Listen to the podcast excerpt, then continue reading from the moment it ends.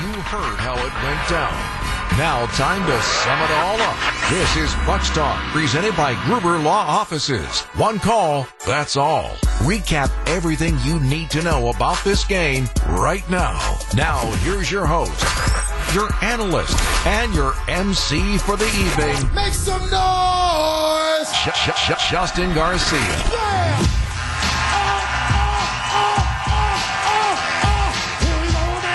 Well, the good news is this win streak has reached a dozen now, and you're just a half game behind the Boston Celtics for the best record in basketball, despite all those injury issues we've talked about at length. You get another big performance from Jevon Carter, who really seems to has, seems to have found his role with this team, and uh, the rejuvenation of Brooke Lopez continues as well. So those are all the positives. The potential negative is we now wait and see what the latest is with Giannis Adetokounmpo leaving this game after just nine minutes of work with a right wrist sprain. I suppose if, if any type of injury or issue is going to occur, the final game before the All-Star break is the time to have it happen, as Giannis has a lot on his plate this weekend. But it's easily stuff you can miss, and a week off. So we wait and see with bated breath now what the status is on Giannis moving forward. We did hear from head coach Mike Budenholzer. We'll replay at least the first part of those comments in case you missed it as it pertains to the status of Giannis moving forward. But that's where we're left as we go into the All-Star break. You feel good, but I'm sure there's a little bit of anxiety with most Bucks fans as well, waiting to find out for certain. Giannis is not going to miss any time, and this isn't anything that's going to keep him off the floor. eight five five, six one six, one six two zero is the Old National Bank talk and text line to join us tonight on Bucks Talk. It's the final Bucks Talk of the first half of the season. Hard to believe we've already made it here to the All-Star break. But to the final time, we'll have a chance to discuss this until next Friday night. And as I mentioned, two big games right out of the break. The Miami Heat are a team that uh, they've fallen out of the top six and uh, need to get back into that locked-in playoff spot. They're a team that's been banged up, and you would think the All-Star break is going to do them some good as well. And then potentially a huge showdown with the Phoenix Suns. Will Giannis be on the floor? Remains to be seen. Same for Kevin Durant. Same for Jay Crowder. But on paper, that is a major matchup, your first weekend of the second half of the season. eight five five, six one six, one six two zero is the Old National Bank talk and text line. Old National Bank, get old. When we come back, time to hear from you, and we'll hear the comments once again from head coach Mike Budenholzer about Giannis's wrist. Is it time to worry just yet? We'll get into it after this on Bucks Talk.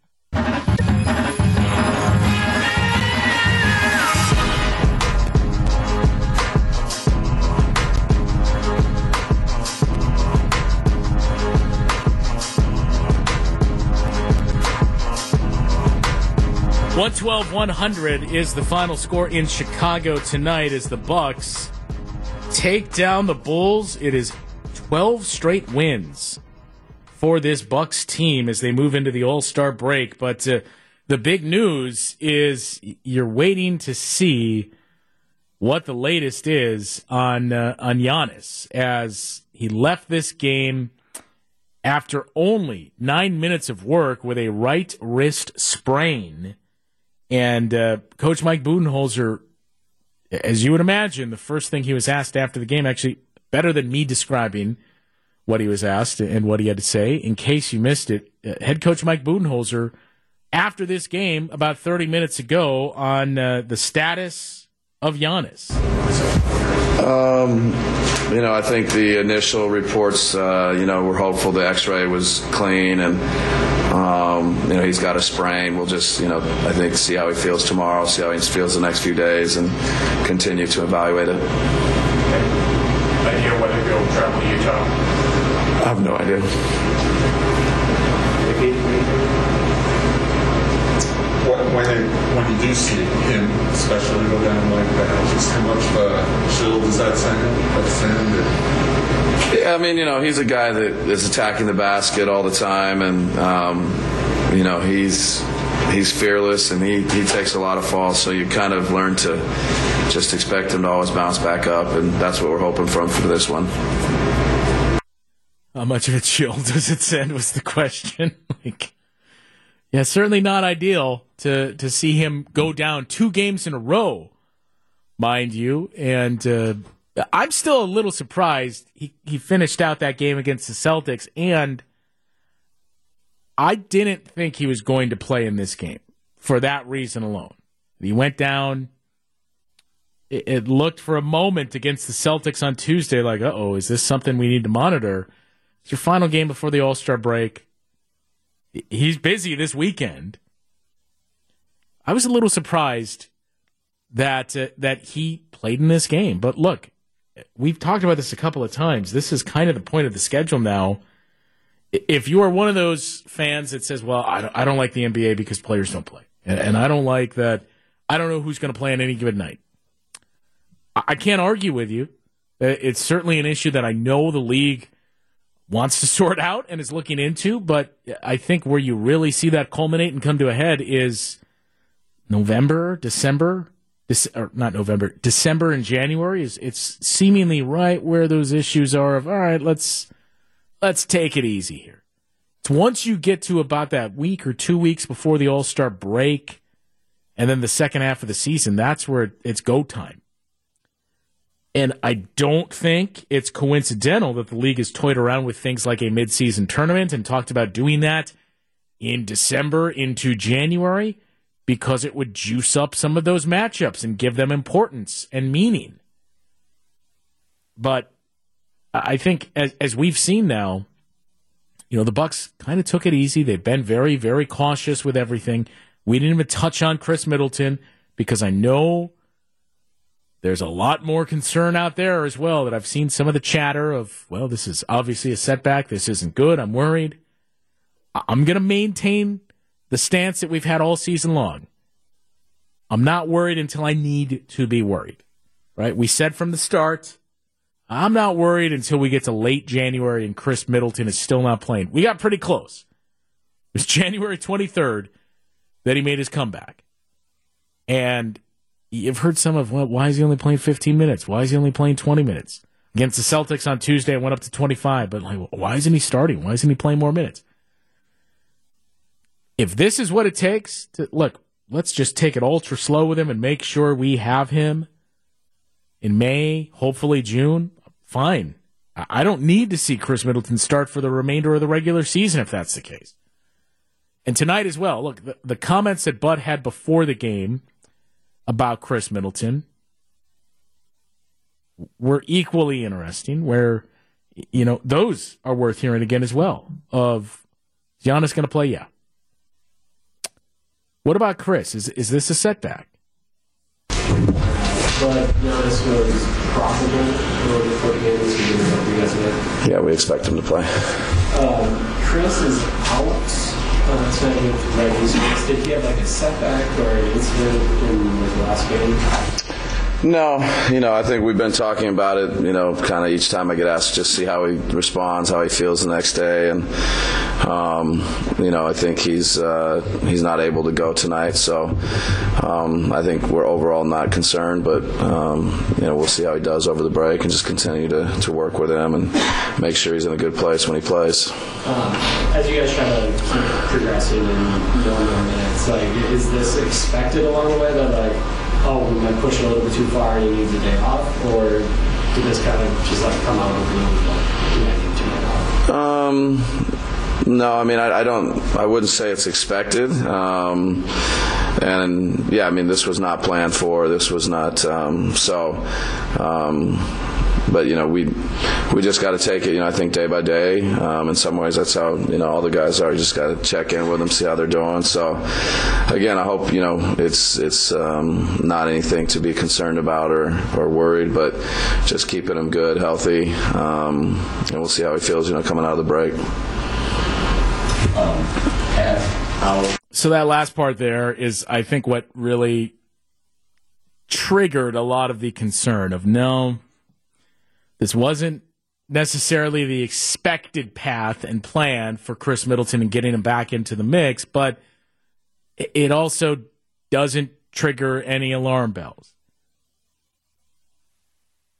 If Chris Middleton doesn't play back-to-backs for the remainder of the regular season, if he's going to miss one out of every, what, this is thirteen games since his return, I'm fine with this. If Chris Middleton is all of a sudden not playing Friday, next Friday against the Miami Heat, then we can uh, then we can revisit this discussion. But it, it just seems to me like we're constantly looking for a reason to be worried. And I'm not quite there yet. eight five five, six one six, one six two zero is the Old National Bank Talk and text line as the Bucks wrap up the first half of the season with a twelve-game win streak. And we'll see if that can carry over next Friday when you take on the Miami Heat. So again, half game back of the Boston Celtics for the best record in the Eastern Conference. I did find it funny that uh, the Celtics were all of a sudden relatively healthy against the Detroit Pistons last night. So that is why you go into the break a half game back of the Celtics, because Jason Tatum returned, and Al Horford returned, and Marcus Smart returned for the Celtics in a game against the Detroit Pistons. And look, I get it, right? It is a no-lose situation to say we're only going to play you in one of these two games. Let's play against the Pistons. Because if we play you against the Bucks and we lose that game, then it's, well, here come the Bucks. They're better than the Celtics. They just beat the Celtics with Jason Tatum on the floor. They're on an eleven-game win streak. This team has been hot for three-plus weeks now. This is the team to fear. If you sit those guys and bring them back against the Pistons, what if you beat the Bucks with your shorthanded uh, bench squad, which the Celtics nearly did? Then it's, wow. The Celtics bench beat the Bucks. This is clearly the best team in the league. So I get why the Celtics did it. It's gamesmanship. It's great gamesmanship by that Celtics team. And again, it just places all the more importance on winning the Eastern Conference in the regular season. Joe Mazzulla was asked about it. We talked about this on Tuesday night as well. The last couple of years, it's just been so weird because of load management and players not playing in a handful of games. You think about the percentage of games that players are playing in. For the most part, your best guys, your all-stars, your elite players, outside of Nikola Jokic, who seemingly is a lock for seventy-nine to eighty games a year. sixty-six to sixty-eight-ish games is what you're getting from most of these guys. So we've seen more and more in the last handful of years of arguably your better, best teams, some of your better teams, finishing like third. This year we thought potentially even lower when we thought the Eastern Conference was absolutely loaded for battle. You had the Celtics, you had the Bucks, you had the Sixers. Hey, this Cavs team was really good last year. They've picked it up this year. Still have the best defense in the league. They added Donovan Mitchell. This is a scary team. The Brooklyn Nets. Well, what if K D and Kyrie figure things out with this group? That's a pretty good team. So we thought this was at least five teams deep of being able to say, look, we think we have a chance to win the N B A title. Then you had the other teams like the Knicks. They added Jalen Brunson, the Heat, the Atlanta Hawks. Many thought upgraded in the offseason. A lot of people seemingly loved the Toronto Raptors once again. That has not come to fruition. But the point is, you had four or five teams that you saw that you thought were saying we have a legit shot to win the title, and then another three, four teams that you looked at and you said, well, are they title contenders? Not so much, but is it a team that I'd want to play in the first round? Absolutely not. So we thought the Eastern Conference playoffs were going to be a bloodbath. Now it appears, once again, that's going to be in the Western Conference. When you look at teams like the Nuggets and what they've done all season long, forty-one and eighteen, just a half game in, or a half game behind the Bucks for the second best record in basketball, but they've started to slowly be consistently the best team in the West. Memphis Grizzlies were there for a while. Kind of hit the skids recently. But that's still a good team. The Sacramento Kings have been one of the better stories of this first half of the season. The Phoenix Suns may not have a lot of depth, as we learned, as we talked about the last couple of years. Well, I mean, depth is only so important, only so much that you rely on that in the postseason. It's really, do you have seven playable guys in the postseason, and who are your best players? Well, the Phoenix Suns can suddenly make a case our best players are the best players, with the addition of Kevin Durant. The Clippers, the ultimate case study in load management. If Kawhi Leonard and, and Paul George are both healthy, that's a scary team. The Dallas Mavericks just added Kyrie Irving. Pelicans you're kind of worried about because Zion Williamson is going to miss at least another month. That is not good news. But then you have the Warriors, who are still lingering back in the play-in tournament. Steph Curry is going to get healthy eventually. Can they weather the storm? And the media would love LeBron James and the Lakers to catapult in there. So when you look at that West, the Nuggets, the Grizzlies, the Kings, the Suns, the Clippers, the Mavericks, the Warriors, LeBron's Lakers, half of those teams are going home in the first round. And in the East, it is completely flipped. You have the Celtics and the Bucks both saying, look, we got to win this. We got to win the regular season. Joe Mazzulla basically told you that. I think what we've seen from this Bucks team recently and the addition of Jay Crowder, it also tells you that. Because if you get that one seed, it, yeah, it's great to have home court advantage, and we can point back to last year and say, well, that series against Boston, we really think it goes differently if Chris Middleton or if if Game Seven is at home. Maybe, maybe it does. Uh, the Bucks are certainly a very, very good team at home.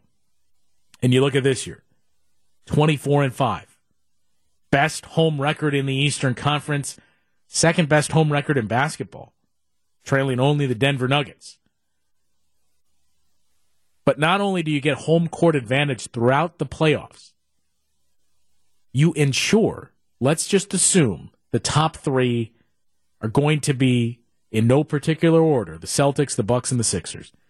If you get the one seed, you ensure you are not playing either of those other two teams until the conference finals. You're looking at the Cavs, in all likelihood.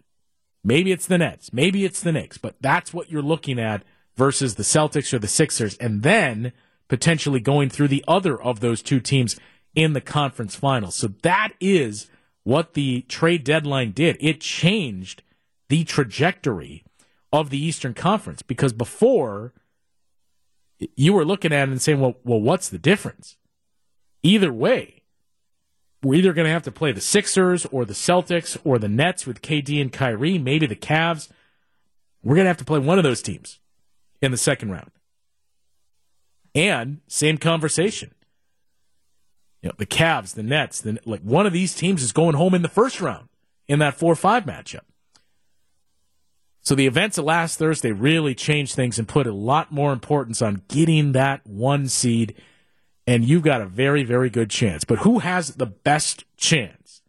We'll take a peek at the strength of schedule remaining Uh, for those top three teams specifically, but you can't necessarily rule out the Cavs to make a little bit of a climb. Win the conference, still a little bit of a stretch, but get into that top three. That's where it gets interesting. We'll take a look after this on Bucks Talk. For the Bucks, if it's Lopez, it's already his third, and it is. Brooks going to fire up another three from straight away.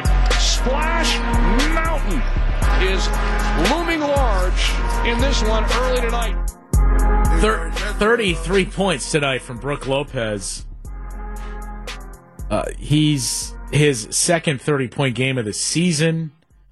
The Brooke Lopez, uh, I don't think he even called it a renaissance, but it, just the fountain of youth that Brooke Lopez has found and continues to drink from this season has been remarkable. I just saw, too, he is, uh, in terms of the... So this is N B A-specific. This isn't necessarily by our friends out in the desert, but uh, the N B A's Defensive Player of the Year ladder, Brooke Lopez is number one. There was kind of a dip right in that same period of the schedule we talked about being the, eh, not really into the N B A right now, in the like January-ish. Early in the season, the, the nine-game win streak. Shortly after that as well, Brooke Lopez was the clear front-runner. Then you saw Jaren Jackson Junior come on pretty... Bam Adebayo's been really good. Jaren Jackson Junior, despite the conspiracy theories about his home and road splits that surfaced a couple of weeks ago, which, by the way, are completely unwarranted. So I don't know if you saw this, but there was somebody on Reddit, what, like two, three weeks ago, that just did the legwork. Did you see this, Justin? No? Somebody on Reddit looked into, hey, uh, have you noticed Jaren Jackson Junior splits, home and road, are drastically different? Like the number of blocks, same number of games. The number of block shots was nearly two more per game. Steals was a little more per game. And they went into, oh, well, I found this and this and this, and laid out this conspiracy theory of, is the stats crew at Memphis Grizzlies games cooking the books for Jaren Jackson Junior? Now, you can look at every single statistical play that a player does. That, like, that's how far the league has evolved. When you go to the N B A's website and you look at their stats, you go to N B A dot com slash slash stats, and you click on the blocks per game, you can view every single play. And you can see, well, these these are legitimate blocks. And also, I, I got a chance to talk with some of the Bucks stat crew, and, and one of their guys specifically. I talked to them earlier in the year after I jokingly made a comment on this show about, oh, I thought Brooke Lopez had one more block. Kind of interesting that the stats crew, that stat crew shorted him there. So we caught up, and he's like, hey, look, here's here's what happens. Here's the verification it goes through. Here's what we do. Here's all the different levels of it. There is no way you could do that. Now, this did happen like twenty years ago, I want to say, in Vancouver, same franchise, where I believe it was Damon Stoudemire who had his assist numbers juiced by the home stats crew. Uh, but where the league and technology has evolved, you just can't do it. And this isn't as simple as the stats crew saying, you know what, let's that, that looks like a block to me. This all goes back to Secaucus. They verify it and say, yep, you're good to record that as a block. So uh, Jaren Jackson Junior was a topic for about a week of, man, these numbers aren't adding up. And he was the front runner for Defensive Player of the Year for quite a while. Well, the N B A's Defensive Player of the Year ladder, the updated one, has Brooke Lopez back in the one spot. And another big defensive performance tonight with four blocked shots. So he continues to be incredible. thirty-three points, the defense that he gives, and another big performance from Jevon Carter off the bench, who really, really looks comfortable and seems to have found his role and his niche with this team as a scorer off the bench and an energy guy defensively. I know he started tonight, but Jevon Carter, if there is a guy that was kind of the, well, I wish he was playing more, the number one guy last year, especially in that playoff series. And I'm sure a lot of people, well, besides, I don't know, he hasn't done it before.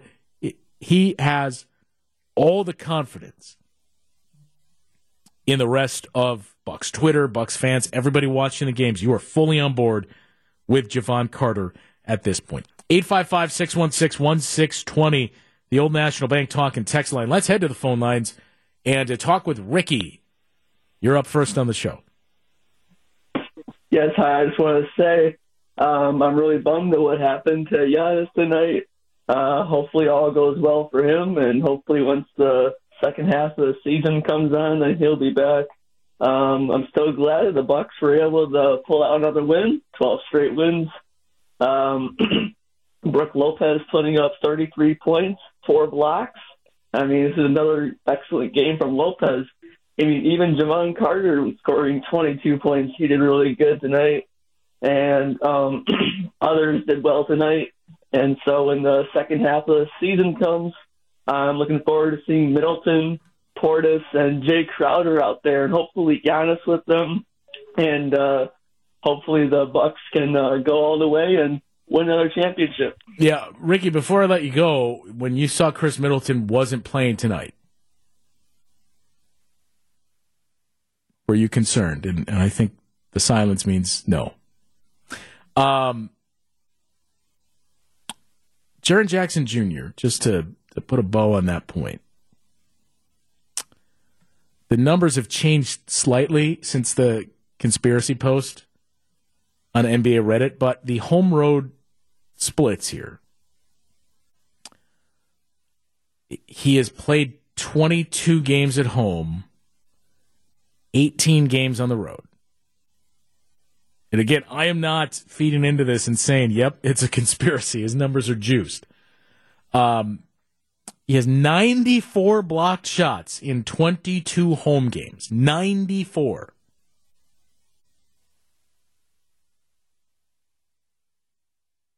So four point three blocks per game. And in eighteen road games, he has thirty-seven. So two. So he's averaging more than twice as many blocks per game at home than on the road. He has thirty-one steals in those twenty-two home games. He has thirteen steals in those eighteen road games. So there is a major, major uptick home and road. But look, also, the Memphis Grizzlies are, are very good defensively. I believe they're third behind the Bucks and the Cavaliers. Their numbers at home defensively have been off the charts. And the foul numbers, the other thing to keep an eye on. And to me, that's the ultimate reason why there's still a lot of time left, a lot of schedule left. But if I had to choose someone, at the risk of being biased for who is the Defensive Player of the Year, I would take Brooke Lopez over Jaren Jackson Junior As great as he has been defensively, block shots, steals, the whole picture, his defensive versatility. The fouls, one hundred thirty-five fouls in forty games. He, he just fouls too much. And if you are the Defensive Player of the Year, you're, you're doing it without fouling if you're telling me you're the best defender. Well, the best defenders typically don't foul. eight five five, six one six, one six two zero, the Old National Bank Talk and Text Line. When we come back, the strength of schedule for the top, I'll say top four teams in the Eastern Conference, because I mentioned it's a long, long road for the Cavaliers to erase that five-game deficit that separates them and the Celtics, four and a half that separates the Cavs and the Bucks. One game left, by the way. Um, but that doesn't mean they can't move into the top three. So we'll take a look. What will the second-half schedule have in store for those top four teams? We'll reveal it after this on Bucks Talk. Backstepping, working around the Lopez screen, takes it down low, now going to pull up and hit again. Oh my goodness. Jevon Carter has smoke pouring out of both barrels of the gun. twenty-two points tonight for Jevon Carter. And again, during this win streak especially, but all season long, he has been solid. You think back to the thirty-five-point masterpiece against the Oklahoma City Thunder very, very early in the season. And uh, as as we mentioned on the postgame show, the network postgame show, that is, Jevon Carter is the Bucks' leading three-point shooter so far this season. So uh, you love what you're getting from Jevon Carter so far this season, and, and you love that you basically didn't have Giannis for this game, leaving with that wrist sprain. We're going to mention that again. Right wrist sprain for Giannis. Played nine minutes. We heard from Coach Budenholzer, said he's optimistic, and said the initial evaluation and x-rays were clean, but they'll wait and see what further testing reveals and what this weekend reveals. I, I would assume Giannis is not playing in the All-Star game. But look, I didn't think Giannis was playing again that season after the injury against the Atlanta Hawks. So who knows? But if Giannis does not play in the All-Star game, by the way, if Giannis is unavailable this weekend, that really throws a wrench in the N B A's weekend plans. Because I mentioned you have Giannis, Alex, and Thanasis coaching the celebrity game tomorrow. So like that, it's all right. Thanasis and Alex, you guys got this. We're down one coach. Fine. But Saturday, you had the same three brothers in the skills contest. So what happens there? see if you can get Costas in. And then Sunday, not only the All-Star, well, we got to find a replacement for Giannis. We got to replace the captain. And we got to replace the guy that's selecting the team. They're drafting right before the game itself played. So potentially uh, putting the N B A in scramble mode for their weekend plans if Giannis is unavailable. But uh, on that point about Jevon Carter and what he's done so far this season, he's been their best three-point shooter so far. And you saw it again tonight, four of five on his threes. He's just found his niche. That pull-up jumper, that pull-up three in transition has really been his shot. Earlier in the season, it was kind of that floater right around the free throw line. And now it's been that pull-up three in transition. He's shooting forty-one percent on threes.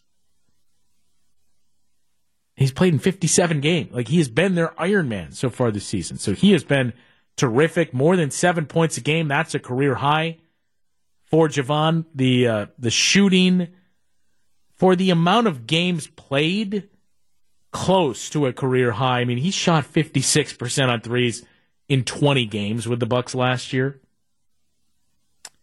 He shot forty-three percent on threes with the Suns in fifty-eight games. His second year in the league back in twenty nineteen twenty twenty. He's scoring more points. His two and a half assists is also a career high. Half a block per game, that's a career high. So it's been a tremendous year so far for Jevon Carter. So he and Brooke Lopez steer you to this victory tonight. Now, I mentioned, and we're going to take one more break, but I promise when we come back, we'll take a look at this schedule for those top four teams in the East, because a couple of things really stand out, and there are two teams that are on the opposite ends of the spectrum, and it could have an impact on who's the four seed in the Eastern Conference. We'll tell you who they are after this on Bucks Talk. Giannis attacking on the other end, kicks it out, three-pointer on the way. Grayson Allen sticks it from the left wing. So, by the way, that assist puts Giannis number one in Bucks history for assists. He sets the franchise record right there. Yeah, oh, by the way, another record for Giannis. Came so close to breaking that mark Tuesday against the Boston Celtics. He gets it tonight in Chicago, the all-time assist king in a Bucks uniform. He is the scoring leader. I mean, when you look at this, and I mentioned this the other day, all the records that Giannis is going to own, not just by the time he retires, like by the end of this season, at his current pace, he is going to be the all-time leader in points scored, assists, blocks, field goals, free throws made, free throws attempted, minutes played, triple-doubles, games played. He's going to get to rebounds very, very soon. He is basically going to own every single record that there is outside of three-point shooting all time for the Milwaukee Bucks. All right, as promised, strength of schedule remaining for these teams in the Eastern Conference. So right now, Celtics are number one, Bucks are a half game back, Sixers are three games back. The Philadelphia seventy-sixers have played the fewest games in basketball in this first half of the season. They are one of, I believe, three teams that have twenty-five games remaining in the second half of the season. So they got to play more games than most other teams. They also, by the numbers, have the most difficult schedule remaining in all of the N B A. Two games against the Celtics, two games against the Bucks, a game with the Nuggets, a game with the Memphis Grizzlies, a big, potentially huge game with the Cleveland Cavaliers. So they have an incredibly difficult schedule. We heard last night, Joel Embiid said, I'm not healthy. I haven't been healthy for three weeks. I don't know if I'm playing in the All-Star game. What a disaster of a couple of days for the league. If all of a sudden Kevin Durant, we know, is out of the All-Star game. And then in twenty-four hours, Joel Embiid and Giannis essentially take themselves out of the game as well. But Philadelphia with the toughest remaining schedule. The Boston Celtics have the tenth most difficult remaining schedule. They have twenty-three games remaining. And uh, they have, as we mentioned, two games with the Sixers. They have two games with the Cavs, two games with the Knicks. That's one of their more difficult matchups. And then a game with the Bucks, a game with the Grizzlies as well. The Bucks are eleventh. So if you're clinging to any, hey, we're gonna we're gonna pass the Celtics, it's you're right there with the Celtics. You basically have an even strength of schedule. You have one more game left than the Celtics. You do have some more back-to-backs to get through. But it's, hey, we're going to be healthy. We're on a twelve-game win streak. We've seen what happens when we're close to full strength. And we both have the same strength of schedule remaining. That's your optimism for the Bucks. If you're the Sixers, it's, well, we got to stay healthy. And I've continued to point this out. Sixers, Celtics, and the Nets, although take the Nets out of it after the trade deadline. But those two teams have been very healthy in terms of man games lost. I know the Sixers had that stretch with Maxey and Harden out, but they've been very healthy. The Bucks, the Heat, the Cavs, not so much. And the Sixers now with a lot of games at twenty-five and the toughest remaining schedule in the league. Cavaliers have the twenty-seventh most difficult schedule remaining. In other words, fourth easiest. They only have twenty game, twenty-one games left. There are three teams that have already played sixty-one games. The Cleveland Cavaliers are one of them, and it's really just two games with the Celtics, one game with the Sixers. Western Conference matchup, they got the Nuggets. That's about it for a difficult schedule. So I think that schedule really paves the way for it's either the Bucks or the Celtics that is going to finish with the best record in basketball. And then the second question is, well, can Cleveland catch Philly?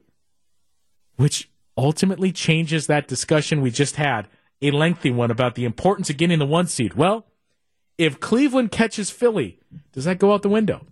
And does it all of a sudden, well, it doesn't matter. Because if you finish second, what if that means you're getting the Cavs in the second round versus finishing first? And sure, you have home court throughout, but you're getting Philly in the second round. That is the other thing to keep an eye on these final few weeks of the regular season. Yes, weeks, because by the time we return to play, February is essentially over. It's next Friday, the twenty-fourth, and then you get into March. A lot of games in that month of March. Some more back-to-backs on the horizon for the Bucks. But what, seven weeks, six weeks left in this N B A season. But that is your look at the strengths of schedule. A very, very difficult second half of the season for the Cleveland, or for the Philadelphia 76ers, for the Cleveland Cavaliers. Not so much. And then for the Bucks and the Bull, uh, Bucks and the Bulls, Bucks and the Celtics, you're at the same spot. You look at the Bucks' most difficult games. You got the Suns. You got the Kings. Still got two games with the Nets. And look, I know they traded Kevin Durant and Kyrie. That does not look like a fun team to play defensively. And, and oh, by the way, Mikal Bridges scored forty-five points last night. You got the Grizzlies once more. The two we mentioned with the Sixers, and you got to go to Denver to take on the Nuggets. And that big, big game with the Celtics. Even strength of schedule, basically even amount of games left, and one game left between these two teams that is going to determine the tiebreaker should you need it. So uh, to me, it, it seems as though the writing's on the wall, barring any injuries, and certainly what happened tonight would factor into that.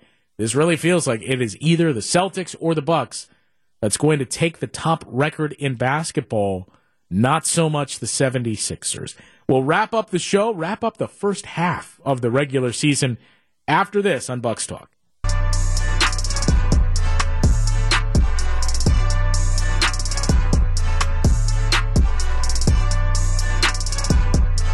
First half of the season comes to an end with a twelve-point win in Chicago. The Bucks make it twelve straight wins. And now head into the All-Star break, a half game back of the Boston Celtics. My thanks to everybody for hanging out and listening for the last hour, to Justin Pottinger and Chris Larson for producing the show. We'll talk to you next Friday as we begin the second half of the season with more Bucks Talk.